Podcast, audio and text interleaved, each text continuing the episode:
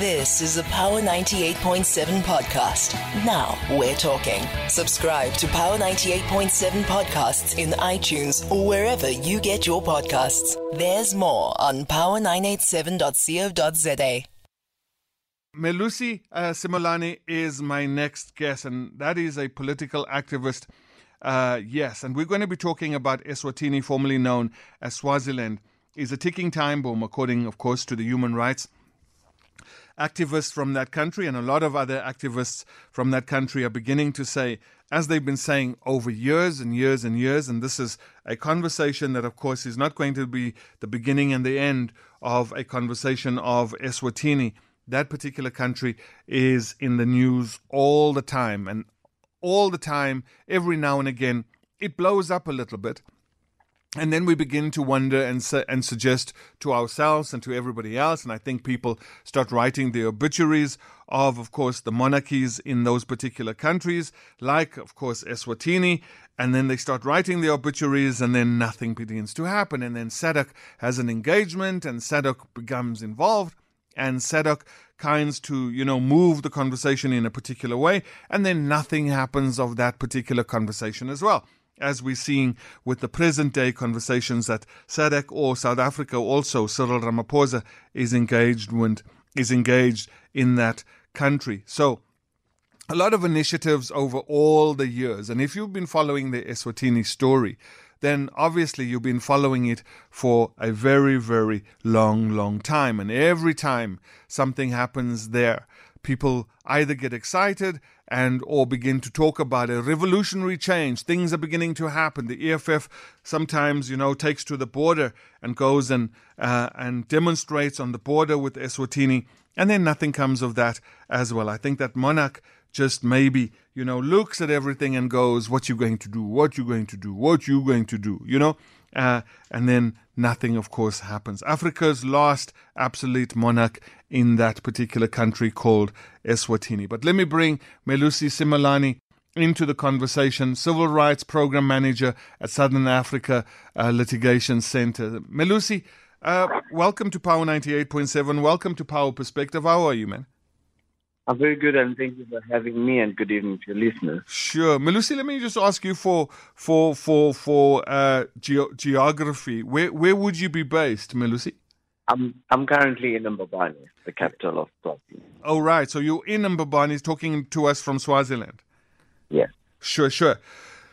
Melusi, the, the, the introduction that I've just given, and and sort of off the cuff, because you know, being a journalist who who started in the in the in the 1990s as as a journalist and would have watched some of the developments also in southern Africa and Eswatini then known of course as Swaziland as well. And you know the monarchy and all the protestations that have come and the economic woes that have come and the South African involvement from time to time SADC's involvement from time to time and and all the kind of things that happen in that particular country as you as you now engage and you are in Mbabane uh, as a civil rights program manager in that country, uh, do you do you sometimes as as I do, you know, and and journalists and people who look at Swaziland or Eswatini and go, you know, change is going to happen now, or do you have a more realistic look at it and think, you know, the the um,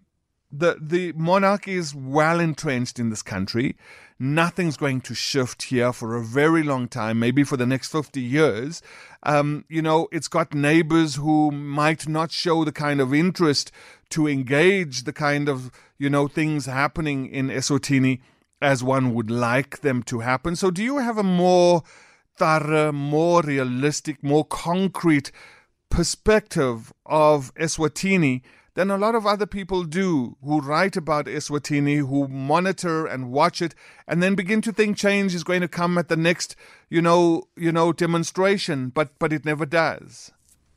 You, you know the the people who talk about um, change being inevitable, right? So that's one school of thought. Change yeah. is always a constant, something yeah. that always happens. But there's yeah. a second school of thought that says as change happens, things remain the same. Yeah. So to your question, then one has to grapple with the two because mm. change is inevitable. It, it, it's a fact that the youth of this country the young people who are constantly calling for democratic reform, Yeah. who are constantly calling for political reform, are going to win the day. That I am sure of. We have seen it happen in South Africa with apartheid. We have seen it happen in Zimbabwe with, um, though many might call it a coup, with uh, the former president Zimbabwe, Mugabe. But we've seen it happen almost everywhere in the world. The Arab Spring, the young people always win the day. Change is inevitable. Mm. But then, of course, there is the question of the, the, entrenchment of the power of the monarch. Mm. You know, when you talk about the, the Eswatini king, you're talking about someone who controls most of the, the, the, the what we call Swazi nation land. Now, this is all of the land in the country, mm. separate from, from municipalities, which is then titled it. He controls all of that land, and everybody who lives in that land does not own the land. They live there under under the powers of the king. So mm. basically, you have to pay allegiance to a chief, who mm. in turn pays allegiance to the king. So in a sense, you have to think twice before you do anything. You have to think twice before you criticize. Mm. Even if you're in a position of power, even if you're in a position of privilege, you have to think twice before you can be seen to upset the powers that be because you remember that you still need land in this country. You still need to be able for you and your families and your loved ones and everyone related mm. to you to live comfortably in the land in this country. So perhaps to answer your question, I would say as a Swati who lives in Swaziland, I'm, I'm, I'm, I'm, I'm conscious of the difficulties that we have in terms of separating the monarch as an, as, as an entity of state from it being an entity of culture and tradition. I'm, I'm, I'm a Swati who loves my culture, mm. and as a result, I'm, a, I'm of course aware that I have to pay allegiance to the monarch. But when it mm-hmm. comes to issues of state, and this now plays along my job because I work for the Southern Africa Litigation Center and I work in the entire region, and we're well aware of the of the role that the monarch must play on state matters, and it becomes a problem for us when these two lines are then blurred, and that's why then, in spite of the fact that the powers of the monarch are entrenched in society, I do believe that change is inevitable. Um, wh- wh- what is it then after what you've just said, and and you use the land issue as as a pretty good example of that? Uh, what is it then that that that dictates that the youth will win the day when when when you've put and and put such a strong argument forward that you know people do not want to come forward, people do not want to engage, people even if they were in a position of privilege don't want to engage the system because the monarchy is just so strong and and ultimately you know uh, control over the land ultimately means you have control over the economy and you have control over everyday you know the everyday of people's lives. What makes you then argue in essence also on the other side that the youth will win the day when you've put such a strong argument forward actually also for the fact that you know the monarchy has ultimately entrenched himself in in that specific lifestyle of every you know um, person in that country You, you know, on, on, on the 21st of January this year, um, well-known human rights lawyer and political activist Thulani Maseko was shot dead in his home. And just, just to sort of anchor what you're saying about this very strong argument that I'm making for people to feel the need to sort of hide out and not do the right thing and not call for the change that needs to happen. But I suppose the point that I'm making is it gets to a point where everything erupts. I think if you if you look at the South African example, for instance, uh, you have Julius Malema who's always saying you need to be careful of having a, a, a leaderless uprising, mm. like something similar to what we saw with the Arab Spring in, mm. in, in, in your early 2011. Mm. And I think that's the fundamental point that I'm driving at in saying the young people and the youth are going to win the day because you can oppress people for so long. And it's a fact that in Eswatini we live under an authoritarian rule. The fact that we cannot elect a government of our own, the fact that we cannot be allowed to express ourselves with, without fear of, you know, being mm. harassed or arrested. I mean, just this past week, I was at the Supreme Court where we're monitoring a case that is brought by a local LGBT organization mm. to want to enjoy the right to freedom of association, something so basic. And we're going back to the to the Supreme Court in June on the 12th, where we are also monitoring and we're supporting a case that is challenging the, the Suppression of Terrorism Act and the sub, subversive and sedition activities. Because we are seeing some of these laws that are being enacted in this country are not aligned to the very constitution. And the fact that we have organizations like ourselves who are supporting this sort of work in the court, in spite of the fact that powerful lawyers like Thulani Maseko have been assassinated and others are being harassed and others are in hiding. In, in, in spite of the fact that there is that fear, but there is people who are constantly working in trying to bring about the change. And we're not just working on our own. Mm-hmm. We do have activists on the ground who are constantly showing their faces. We've got student leaders like um, Colani Maseko who are constantly showing their faces to say change needs to happen. And it, it, it calls for us not to lose hope because, yes, we are being harassed. Yes, we are being targeted. I mean, almost everyone that I know lives in fear. Mm. But the fact of the matter is, this is our country, and we want to see positive change in our country, mm. and we are not going to give up. So, in a sense, when I say the youth are going to win the day, I'm not sort of um, relegating that sort of responsibility. I'm saying it's going to have to be people like myself. It's going to have to be the everyday citizen in Eswatini who's going to have to stand up and say, how do we uh, frame and create an enabling environment where we live and we coexist with our monarch? Because look, I've already said that mm. there's the cultural and traditional side where mm. even I myself do pay allegiance to the monarch on that side. But when mm. it comes to matters of state, we need to be clear that we live in, in, in a constitutional era and therefore there needs to be that respect and recognition of democratic and political rights. Mm. What gives you what gives you hope about the law? In in essence, the law hasn't been aligned, you know, uh, uh, like you say, for for for a long time as well with with you know democratic processes. So the law is not aligned, and and that's been something that's been happening in that particular country for forever and a day, for as long as I can remember. And and so as you begin to engage as young activists, activists and and legal minds, as you know, you begin to challenge some of these aspects. What makes you think that you know in in the in the courts some some things are going to be different than they have been before because ultimately they haven't. I'm I'm just trying to understand the mindset here why you know somebody would and and, and you know your your answer could be one could never give up hope you know one constantly has to one one constantly has to chip at the block you know until you get yeah. to to it but but yeah. in, in, in more realistic essence, you know, I, I get the longevity of of of a of a struggle and and chipping at the at the block until you know you you you you make some progress. But but but you know it, we've been down this road so many times and and I'm just worried that your generation my generation will see Eswatini in the same scenario in the same place when when the next generation comes along and and they begin to chip at the block as well so so what what when does change begin to happen is there a, a minute, you know, crack in the wall, crack in that chip or block, you know, that says something's moving, something's shifting, uh, that that gives hope, you know? I think I think um, the same could have been asked, you know, when when when when Nelson Mandela was charged and, and, and sent to Robben Island, right? I think the same could have been said for many of our ancestors and our forefathers mm. who were killed while they were trying to fight against colonization. So the, the, the, conversation goes on to the civil rights movement in the Americas and, and all over the mm. world, mm. right? And you are right. We are on the 50th year of yes. the King's 1973 decree. Mm. And it was that 1973 decree and that it was amended in 87 when the new king came in. And that's power. the banning of political parties. Absolutely. So, yeah. so in a sense, I agree with you that it's been forever and a day.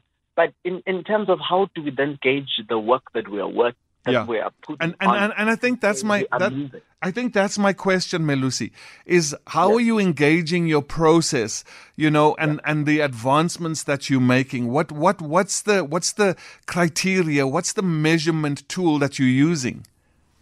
It's very hard. It's very hard to actually uh, measure the progress that we're making, particularly if you are seeing people being constantly locked up, if you're seeing people being constantly harassed and violated. And there's Thulani Maseko, yes. Thulani Maseko yeah, You know, right? January 21st this year. Absolutely. And, and, and mind you, Thulani Maseko lived literally 20 minutes from where I live.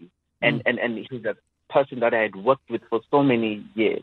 But I suppose the, the answer to your question is it's constantly waking up in the morning and saying, I'm going to do as much as I can, no matter how marginal. Mm. The fact of the matter is, change is inevitable. Whatever contribution that I put towards moving the country forward and making sure that we're all working together. Remember, I made the fact, I made, I made the point that I myself am working with the Southern African Litigation Center, and therefore we are coming on the legal side of things, but we are constantly working with partners on the ground, mm. small community organizations. We're working with um, sometimes even traditional uh, people who are in particular positions to constantly engage. And for us, being able to sort of um, have conversations with people in various spaces of society, that for me says we are making um, we're making a move in, in, in terms of creating uh, change for society. And I mean, I'll go to to to to to this study that came out from the Afrobarometer. They were saying actually, I think the last um, result from the Alpha Afrobarometer came out in in 2020 uh, in 2021 where mm. it was actually tracking the, the, the, interests of people in democracy in Eswatini. And it was actually saying that people in Eswatini now more than ever are actually more interested in having democratic conversations, even though they still fear talking about these things, but they do realize now more than ever mm. that there needs to be some democratic conversation. And it's a small margin of change that was uh, recorded by the Afrobarometer people. But for us, it says that there is this constant change, no matter how marginal, and it will take time. That's why I'm making the example mm. Of, mm. Of, of slavery, of colonization, of apartheid. These things take time, but it calls for us to constantly give ourselves to the movement and say, look, in spite of the fear, we have to do something because you do not want the mm. generation that comes after us to say we did not do anything. Mm. Having having said that, and and and and trying to measure where you are, and I'm also trying to measure, you know, where you are through the conversation.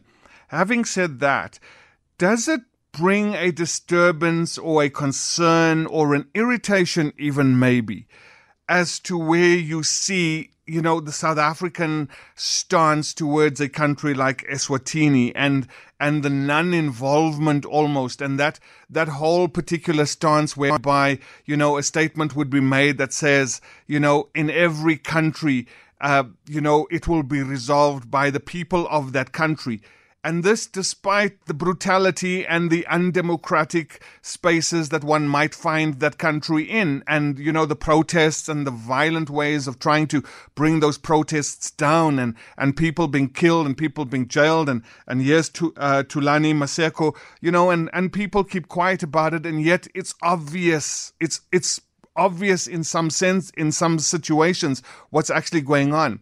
Is it? an irritation? Is it uh, what you know some form of frustration sometimes that one does see the capacity of a neighboring country and what that capacity could be, and yet the country chooses not to engage in a country where these kind of atrocities are happening. There has to be some form of you know, it can't only be left to ourselves. Even in the darkest days of apartheid, you know, South Africans yeah. looked at the international world and said, "You have to help us here." They didn't just look at look at MK and APLA and and all the liberation movements. They, you know, there was a there was a bigger plan where countries needed to make a stance. South Africa is that big brother in essence to to Eswatini and can make such a huge difference but but in a sense doesn't and chooses not to. Uh, and and and you as an activist on the ground, what, what what kind of message does that feed into you know you and and all the other activists where where you where you want there to be movement, but there is no movement. You know, you know, it's very sad what you're mentioning because, of course, we do not live in an island. In an island, mm. we do not live in isolation. We are all interrelated. Be it the, the Southern Africa Development Corporation, be it the African Union, be it the Commonwealth, mm. or the entire world under the UN for crying out loud. There mm. needs to be something that is done by these bodies.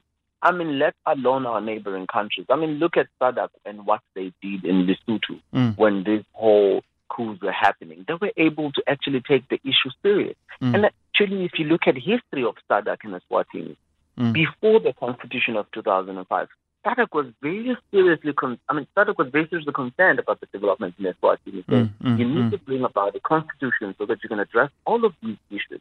But the constitution came about in 2005, but nothing actually changed, which is why there's been this constant conversation about mm. whether or not we're living under that King's decree of 50 years ago or we are living under the Constitution of 2005. But in terms of, the, you know, having to react to why South Africa, for instance, as the, the, the biggest uh, economic power in SADC, mm. not reacting, or even SADC not reacting to, to the issues in Eswatini. I think for me, it goes the same way to Zimbabwe. We are constantly following what's happening in Zimbabwe recently. Mm. People mm. being constantly arrested. I wrote, we wrote a, a, statement last year when they actually arrested an author who was on the street uh, with a placard that said, "We want wanted better." And these is the trend that we're seeing in the region. And we do remember, of course, also with the EFF national shutdown in South Africa, where mm. President Cyril Ramaphosa sort of said all those uh, sort of uh, serious words, including the police minister. And for us, it says there's this trend in the region where they are trying to oppress and silence dissent. There's this trend where you are not allowed to have a political opinion. And for us, then it becomes a question of whether or not our neighbors can hold to account those who are dictators and despots in their countries, particularly if they themselves have some checking to do within mm. their own houses. They have some housekeeping to do within their own countries. But I suppose, again, what we would call on as the Southern African Litigation Center and myself would be to strengthen the SADC body and make sure that we bring about that tribunal that was removed in, in, in 2008, 2009, because mm. that was a very strong body that allowed for us political activists and the human rights defenders to, to once failing in our own countries, go to the SADC body to remind them of the SADC mm. Charter and the African mm. Charter in ensuring that they are upholding human rights and they're making sure that they are protecting not only human rights but also human rights defenders so that we do not see this continued harassment, targeting, arresting, and sometimes assassination of human rights defenders in our region. Mm. Was 2005 and that 2008 2009 moment a missed opportunity to actually, you know, bring change to Eswatini? And and and I and I say that because I also, as we talk about 2005 and then you know the tribunal of 2008 and 2009 through through through the through the SADC process, um, was it a missed opportunity? And as I say that, uh, and look at the, you know, SADC today that we talk about and say SADC should be more involved. Do you think also when I look at the leadership of SADC at that particular time, and I look at the leadership of, you know, the SADC region today, and I say maybe also it was a leadership issue where, you know, at that particular time, those were the stalwarts of those particular countries who, you know, when they did stand up and say something, they were taken very seriously, you know, within the SADC region or, you know, within the African continent or, you know, even the United Nations. It was a different type of leadership at that particular point. And and maybe with the demise of leadership over time and the the loss of a voice with on the within the African continent, and so to the regional bodies like SADC, and and and that loss of a voice on these international, um, you know, platforms as well. Um, comes a lot of you know change as well that doesn't happen. So maybe a moment that wasn't taken because you know the leadership ch- the leadership of that particular point very different from the leadership that we you know seemingly have within you know the SADC region at the moment? You know, the, the sad thing about uh, corruption, particularly at the leadership level, is that it, it denies an opportunity for those who have the leadership skill that is needed at that very high level, right? By putting people who do not know what they're doing. But, but apart from mean, that, but apart from that, you know, Melusi, I think you're making a very good point. Apart from that, corruption also takes away your voice. Because right. once you've engaged in corruption, you do not have the authority, the moral authority to begin right. to talk to anybody in a right. in in a sober manner you know and they and they also don't take you as seriously as they should because they will then remind you of you know the the the sins that you have committed absolutely that is why then i would say similarly going back to your opening earlier when you started this program you talked about is it the head or is it the neck that's in leadership? And I wanted to say just in that, I hmm. refuse to say that Africa has a leadership crisis. Yeah. I think it's us, the people, who have a leadership crisis by refusing to take the mantle on our hands, by refusing to, ta- to actually put and take them to task. Remember, I said, I believe that the youth are going to win the day, hmm. but I suppose we are taking too slow. I suppose we're taking too slow to hold our leaders accountable because what we need is active citizenship. And I think we are doing ourselves disservice by allowing these people who clearly, clearly do not have what it takes to take Africa forward, to take Southern Africa forward, and indeed to take our country in our respective regions forward. And I mm. think it's us, the citizens, therefore the neck and not the head, mm. that needs to take the blame because it cannot be that Africa is where it is today and we can just resign ourselves to say that we've got a leadership crisis and therefore there is a sort of bankruptcy of leadership skills in Africa. And the answer is no. There's a lot of people who have what it takes, but unfortunately we've allowed for these systems to rot from the top. And of course, when you talk about SADC, I mean, many people have called it a gentleman's club, but I personally cannot call it that because we're constantly engaging with the SADC bodies to ensure that they're holding their member states accountable, particularly to the African Charter, and ensuring that there's respect for civil and political rights. And that's how I'm then motivated or, or, or, or, or in fact, um, encouraged to believe that uh, the young are going to win the day and change is inevitable and change is going to come. Mm. Let's talk about SADC then and, and an initiative that our president is involved in, uh, that agreement for a national dialogue. Uh, 2020, 2021, um, you know, it's, uh, you know, every now and again when SADC meets, there's there's some suggestion that you know, uh, Swa- you know, Eswatini is on the on the agenda, and that that agreement for a national dialogue comes up and is is used as the mechanism again to have a conversation about Eswatini, but it never really goes anywhere. Where, where's where's the hope? Where's the Where's the where's the value of of that agreement for a national dialogue that came about? I think because of those those particular unrest that we saw. I think in 2020, um, and and this particular you know decision to have and and the agreement to have a national dialogue came about. But you know it's it's great to have it at the time. It's great. It's a great initiative to bring the violence to an end. And then once the violence seems to have come to an end, the, the, the initiatives don't move at the same pace. They they drag on, and and and sadly, they drag on from institutions that should be driving them. I mean, I can understand why you know the authorities in Eswatini would want them to drag on, but there's no reason why SADC should hold and drag the processes even further and delay them to the extent that you know uh, one wonders where that particular agreement is. Right. Now, remember, you said earlier there is the question of moral authority. Mm. If SADC as a body, if the leaders within SADC as a body have themselves deficiencies, I mean, I'll call them deficiencies, but there's some corruption scandals following them. Even if it's not corruption scandals, there's issues of authoritarianism that in their respective countries. If they've got that issue to deal with, then they lack the moral authority to hold our comrade leader, the monarch in our country, to mm. account and actually to bring about this national dialogue. But I mean, I'll just add that it's actually on top of the whole dialogue conversation. It's been over two years now. Members of parliament, two members of parliament, are still in jail to mm. this day because they call for democratic reforms, something that they were actually speaking on behalf of their electorate. So I think the whole thing of SADC um, committing to, to, to a national dialogue in Eswatini is a facade because remember when the Namibian president was in, in Pretoria recently uh, visiting uh, President Ramaphosa, they both uh, wished Eswatini well on the coming national election, which is actually slated for August for some time about that. And the question is, when we supposed to have a national dialogue before we can go to another uh, uh, um, parliamentary elections. Because remember, mm. people are now scared to go into parliament. Because if you go into parliament and you start speaking the truth, mm. then you are going to be serving time in jail. Because remember we've got two members of parliament who are in jail for mm. calling for political reforms. So in a sense, what they are saying is that let's go to an election so we can elect people who are going to go into the parliament chamber and start singing kumbaya. And that's the problem that we have in Eswatini and particularly in the region. Because remember we have an election coming in Zimbabwe as well and what we are seeing is, is, is very sad.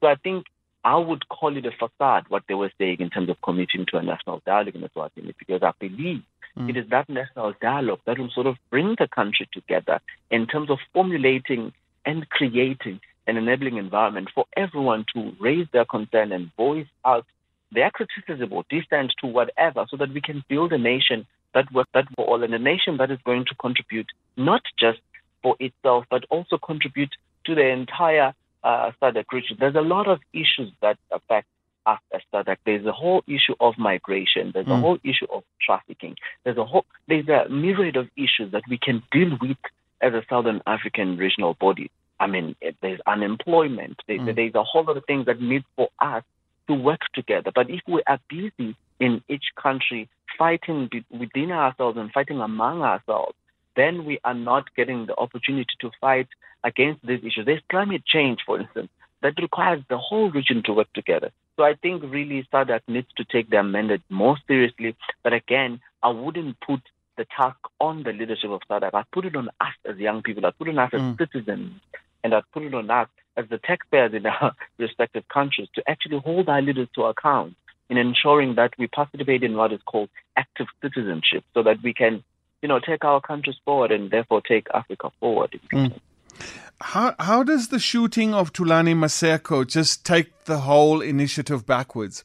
And, and, and take the whole struggle, you know, for uh, uh, for for democratization backwards in a in a sense take all the conversations backwards or or do you think that it it's almost like a slingshot you know it it it enhances it it it creates further you know conversation it it it brings other role players to the attention of what's going on in Eswatini how how does how does the death of a Thulani Maseko then you know play itself out in Eswatini? Does it does it take the conversation backwards? Does it silence the conversations for a while, or do you think that it adds and adds value to the conversation and adds more impetus, you know, to to to the conversations and and to the and to the efforts by by by merely the fact that, you know, a, a human rights activist has been killed and something needs to be done and we need to talk about it. But we've spoken about so many of them, you know, having been killed and tortured and jailed in that particular country that, you know, one, one, one doesn't know when, when there is a value to, to a conversation of that particular nature or not, or whether he takes it backwards. What's, what's your take on, on, on the Thulani Maseko, you know, killing? Does it has it has it taken the conversation further and and brought it to a place where one needs to talk about it because it it it it has happened, or does it make people cower in the corner and think, "Oh, I could be next." I mean, you were telling me you were not very far from, you know, where he lived, and and you're in the same space, and so you know, people do disappear at night and then you know get tortured and end up in prison and or just vanish? Yeah. Well, it, it's really difficult to answer the question because on the one hand, people I have personally experienced, a lot of people are now less visible in terms of talking about issues. Mm. But on the other hand, I have seen how more uh, international and regional parties have been galvanized to come into the country to say, how can we support what's the messaging? Whom should we talk to in terms of elevating and escalating this conversation? Mm. And we were seeing reports just recently that um, in, in, the United States Senate, there was a conversation about uh, a response, whether it's targeted sanctions or whatnot.